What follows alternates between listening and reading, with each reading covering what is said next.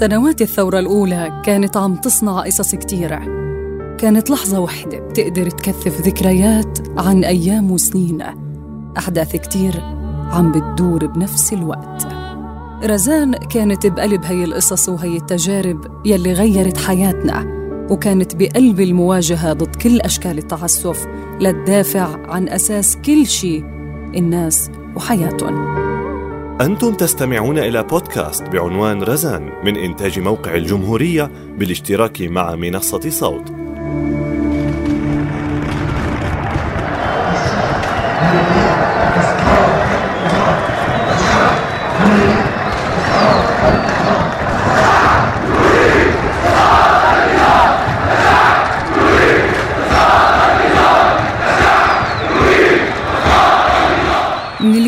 أول لانطلاق الاحتجاجات بسوريا. كان الرد العنيف للنظام السوري على المتظاهرين هو السمة الأبرز للتحولات يلي بدأت مع توسع المظاهرات من درعا للشام لكل مكان بسوريا. ومن اللحظات الأولى بدأت قوات الأمن تعتقل المتظاهرين والناشطين المسؤولين عن تنظيم التظاهرات والتحركات ضد النظام. ومن اللحظات الأولى بدأ رصاص قوات النظام السوري يقتل الناس. بهي الظروف كان العمل الحقوقي والإغاثي على رأس أولويات رزان. أسامة نصار صحفي وناشط وصديق رزان عم يحكي لنا عن عمل رزان بتوثيق الانتهاكات بحق المتظاهرين. معروف أنه آه، أهم مهمة لناشط آه، حقوق الإنسان هي الرصد والتوثيق. آه، هذا مجرد أنه أنت كناشط في حقوق الإنسان ترصد الحالة آه، تسجلها توثقها بناء على يعني معايير مهنية احترافية. هو هذا يعني بيكون اديت الدور اديت الشهادة. آه، رزان تشتغل بهذا الموضوع يعني كونها ناشطة في حقوق الإنسان آه، من زمان. فمن أول الثورة بدأت الاعتقالات بنعرف وبدأ يعني يصير في شهداء. يعني كانت رزان فقط تعمل مهمة هي تجمع وين في شهيد أو معتقل. تجمعهم بقائمة واحدة وتنشرهم فكانت هي هي بداية مركز التوثيق. لما خلص نعرف إنه هي الشغلة حتكون يعني حيكون فيها على طول الخط في معتقلين وفي شهداء. فكانت مهمة المركز في بدايته مركز توثيق الانتهاكات في سوريا. هي تسجيل الشهداء والمعتقلين. هذا الشغل بلش ياخذ طابع منظم أكثر من خلال مكاتب لجان التنسيق خلال أول سنتين من الثورة. وكان لهي المكاتب يلي أصبحت بمعظمها مؤسسات مستقلة دور كبير بتفعيل العمل الحقوقي والمدني بسوريا خلال السنوات الماضية. أسعد العشي مدير منظمة بيتنا سوريا وأحد مؤسسي لجان التنسيق عم يحكي لنا عن نشاط مكاتب اللجان وكيف توسعت. ما قبل ما قبل الغوطة كان التواصل مع رزان كتير صعب بسبب حركتها الدائمة. ما كنا بنعرف آه، آه، إمتى هي ممكن تكون موجودة إمتى ما ممكن تكون موجودة أونلاين. طبعا إنه التواصل حصرا كان عن طريق سكايب آه، أو عن طريق يعني أدوات التواصل الإلكترونية يعني مش عن طريق التليفون العادي. فكان كتير صعب التواصل معه بفتره أول سنتين اللي كنت بعرفهم فيها ب 2011 و 2012 حتى آه، آه، خروجها ودخولها للغوطة بأيار 2013 لما استقرت بالغوطة صار طبعا التواصل مع أسهل بكثير صرنا نحكي تقريبا يوميا. وأحاديث مشكلة من آه، من أحاديث اجتماعية بحتة لشو أخبارك وشو عم تعملوا وشو عم تساووا لا أحاديث عمل مباشر لها علاقة بشغلتين أساسيتين داخل اللجان إن كان هيكلية اللجان وتنظيمها وتشكيلها كمؤسسة أو المكتب الإغاثي اللي كنت مسؤول عنه أنا وفادي ديوب داخل لجان التنسيق. فالمالية تبع المكتب وشو عم بيصير وشو لازمهم الاغراض وشو ناقصهم وكيف بدنا نوزع والمنحة هي اللي وصلتنا مثلا من الجهة الفلانية أو من الجهة الأخرى كيف بدنا نوزعها وكيف بدنا نقسمها على على التنسيقيات وإلى ما هنالك هذا كان عمل بياخذ منا يومي يومي تقريبا. ونحكي كمان كثير كنا عن مشاريع مستقبلية. هلا منها واهمها بالنهاية اللي قدرنا نوصل له هو مكتب مكتب التنمية ودعم المشاريع الصغيرة اللي أسسناه. سوا آه، خارج إطار رسمي للجان التنسيق آه، بالغوطة الشرقية واللي هو مستمر عمله لليوم بالغوطة وخارج الغوطة صرنا موجودين كمان بإدلب وبحلب وقريبا آه،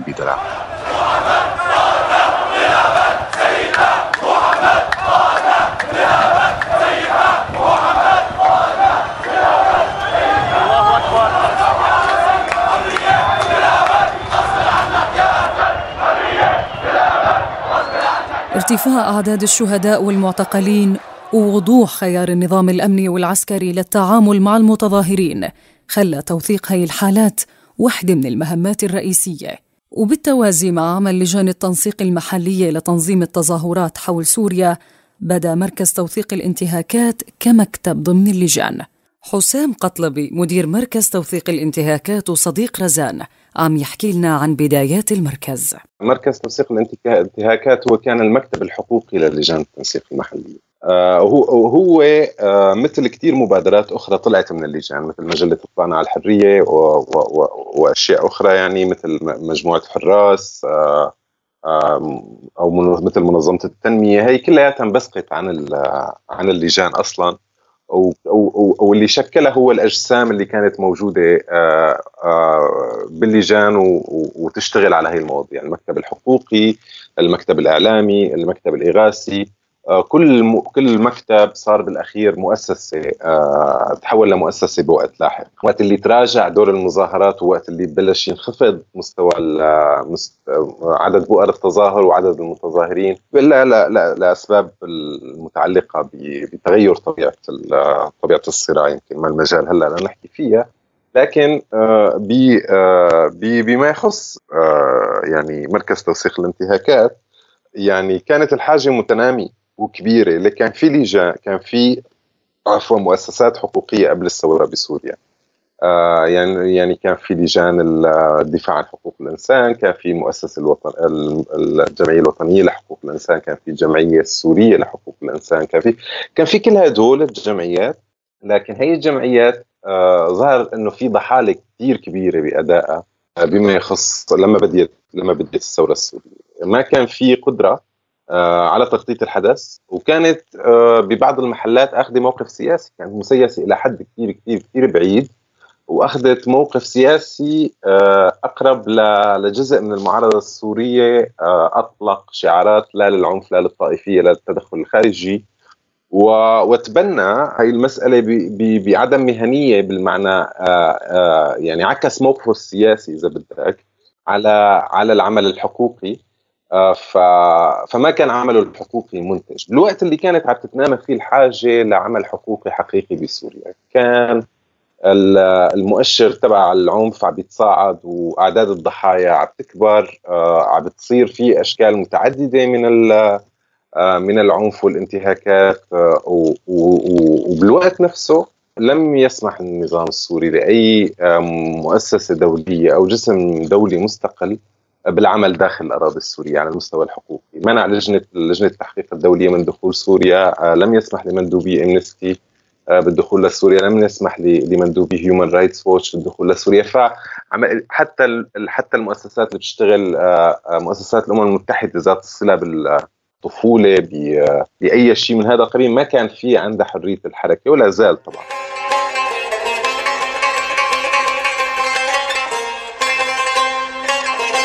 رزان ما اشتغلت بس على توثيق الانتهاكات؟ كمان كان إلى دور كبير ومهم بتدريب النشطاء والكوادر الحقوقية على توثيق الانتهاكات ونشر ثقافة التوثيق بكل المناطق بسوريا. أسامة نصار عم يحكي لنا عن تجربة تدريب نشطاء لجان التنسيق بداريا وبعربين.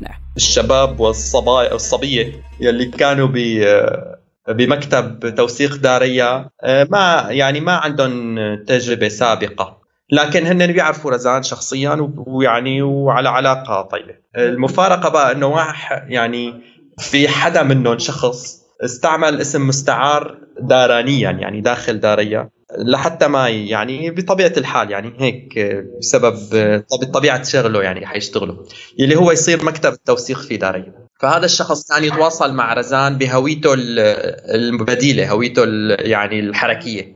إيه وهي ما بتعرف إنه هذا هو نفس يعني الشخص اللي بتعرفه اللي هي صحبه منيحة هي وياه ومع ذلك أو أو ربما يكون هذا بحد ذاته إنه سهل عليهم على الاثنين إنه يعني يصير التدريب يعني بطريقة هيك كتير رسمية إنه يعني هاي شغل ما لنا يعني نحن ما لنا أصحاب ما لنا ما في هالمونه بيناتنا المعروفة.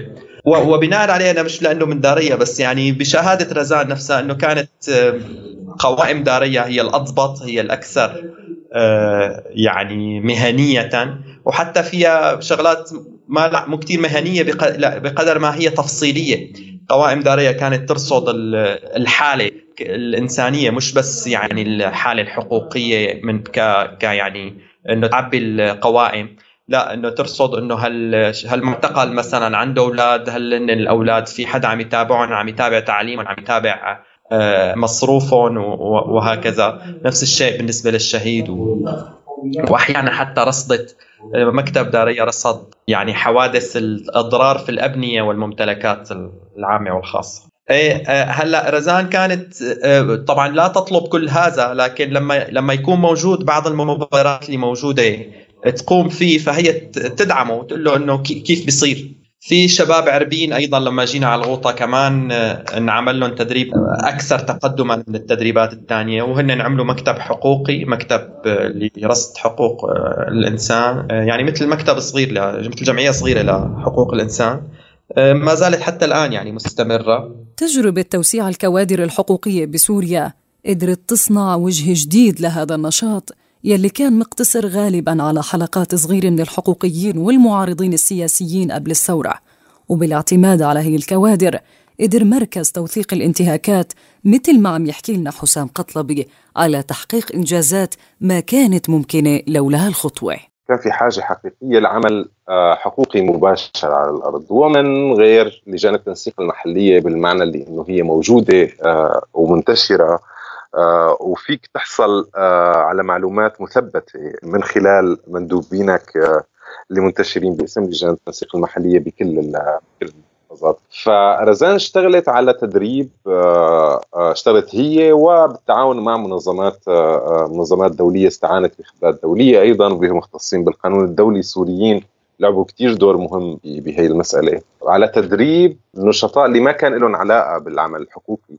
وتوسعة مداركم لفهم يعني آلية التوثيق وطبيعة التوثيق والهدف من التوثيق آه، بوقت لاحق. قدر مركز توثيق الانتهاكات إنه يتوسع بهذا المعنى ويشتغل عمل استثنائي وقيم جدا آه، بهذا الإطار. دور رزان مثل دورها تماما بلجان التنسيق المحلية. هي هذا الشخص آه، اللي عنده رمزية كبيرة وعنده كاريزما وعنده ريكورد بتاريخه يسمح له بإنه آه، ما حدا ينال من نيته وصفاء عمله و, آه، و آه، يعني وضوح أهدافه وبوصلته كمان لعبت هذا الدور المهم بتماسك. وهي كانت الحقيقة يعني رزان ميالي أكثر مثل ما أشرت سابقا للعمل الحقوقي. فكان هذا هو اللي حاسه إنه إنه هون العمل المجدي بالنسبة لها وهون اللي فيها تفيد فيه أكثر. فرزان لعبت دور على عدة مستويات. اولا تدريب هي الكوادر. آه، اثنين شرح أهمية توثيق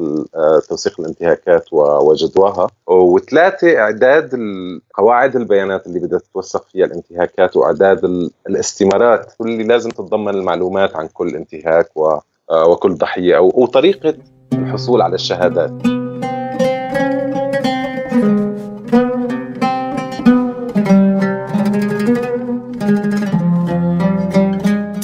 عمل المركز خلاه مرجع ومكان بيقصدوه كل الناس يلي بدهم يوثقوا شهاداتهم عن يلي عم بيصير. بس تغير الظروف بسوريا ونمو العنف باتجاه كل النشاط المدني خلى هي المهمة صعبة. حسام قطلبي عم يحكي كيف كان اختطاف رزان وسميرة ووائل وناظم ضربة كبيرة للعمل الحقوقي وللمركز بالتوازي مع أوضاع صار فيها موثق الانتهاكات والحقوقي هو الهدف الأول بسوريا للانتهاكات والعنف. مركز توثيق الانتهاكات بالغوطة ما ي... آه، ما يفضى أبدا. آه، يعني كان دائما مليان دائما في ناس جاية تسجل شهادات دائما في ناس جاية تعطي معلومات دائما في ناس آه، جاي تقدم بيانات متعلقة بانتهاكات بتخصها أو بتخص عوائلها أو بتخص أشخاص آخرين. هذا المشهد اختلف كثير. كثير كثير لاحقا بوقت لاحق. مركز توثيق الانتهاكات مر بمراحل صعبة يعني بهزات كثير قوية. بانهيار لجان التنسيق المحلية اللي كان يعتمد عليها وبغياب المراسلين اللي كانوا اللي كانوا موجودين على الأرض. يعني بتعدد أكبر بالوقت اللي نفسه اللي كانت عم تنخفض فيه القدرة على التوثيق كانت عم ترتفع فيه الحاجة للتوثيق يعني آه، كانت عم تتعدد أنواع آه، وتتنوع آه، أشكال الانتهاكات وكان عم بيكبر العدد تبع الضحايا وكانوا عم يدخلوا منتهكين جدد على الخط. يعني كانوا عم بيدخلوا قوات أجنبية ميليشيات حليفة آه، فصائل معارضة جديدة عم تتشكل فصائل متشددة آه، ارتكبت انتهاكات غير مسبوقة. كل هذا واستخدمت أسلحة غير تقليدية. فعمليا أنت أمام كانت عم تكبر الحاجة وبتنزل القدرة أمام نتيجة هذا العنف. كثير من النشطاء اضطروا يغادروا البلد لأسباب بتخصهم لأسباب لهم علاقة بأمانهم وحياتهم. والعدد الأكبر اعتقل آه، وما بنعرف وينه وعدد آخر قتل هو بالأخير موجود وعرضة للانتهاكات وضحية كمان.